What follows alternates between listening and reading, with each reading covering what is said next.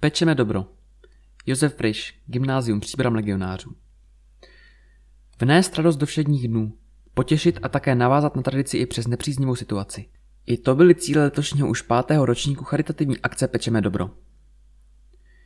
V pondělí 31. ledna a v úterý 1. února studenti Příbramského gymnázia, ale i někteří pedagogové, znovu po roce napekli rozmanité převážně sladké výrobky, kterými obdarovali klienty a zaměstnance nejrůznějších institucí.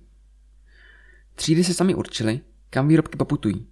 A taky jejich pekařské a cukrářské umění mohli obdivovat třeba obyvatele domova seniorů na Březových horách, pacienti a zaměstnanci oddělení paliativní péče a dalších pracovišť oblastní nemocnice Příbram, klienti neziskové organizace Alka, nízkoprahového denního centra a noclehárny na Denečku a Charity Příbram. Část výrobků směřovala také kolektivům uklízeček a kuchařek na gymnáziu jako poděkování za jejich práci. Osloveny byly všechny třídy gymnázia a z nich se kromě čtvrtáků, kteří už mají s blížící se maturitou spoustu starostí, do organizace zapojili všechny. Jsem za to moc ráda, množství napečených dobrot předčilo moje očekávání. Děkuji moc všem, kteří se rozhodli jednoduše udělat spoustě lidí radost a spoluorganizátorům v jednotlivých třídách.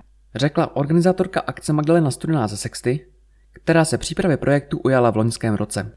Na jejich bedrech ležela koordinace jednotlivých tříd, ale také komunikace s organizacemi, do nichž výrobky putovaly. Všechny instituce, které jsem oslovila, z díky dobroty od studentů přijali.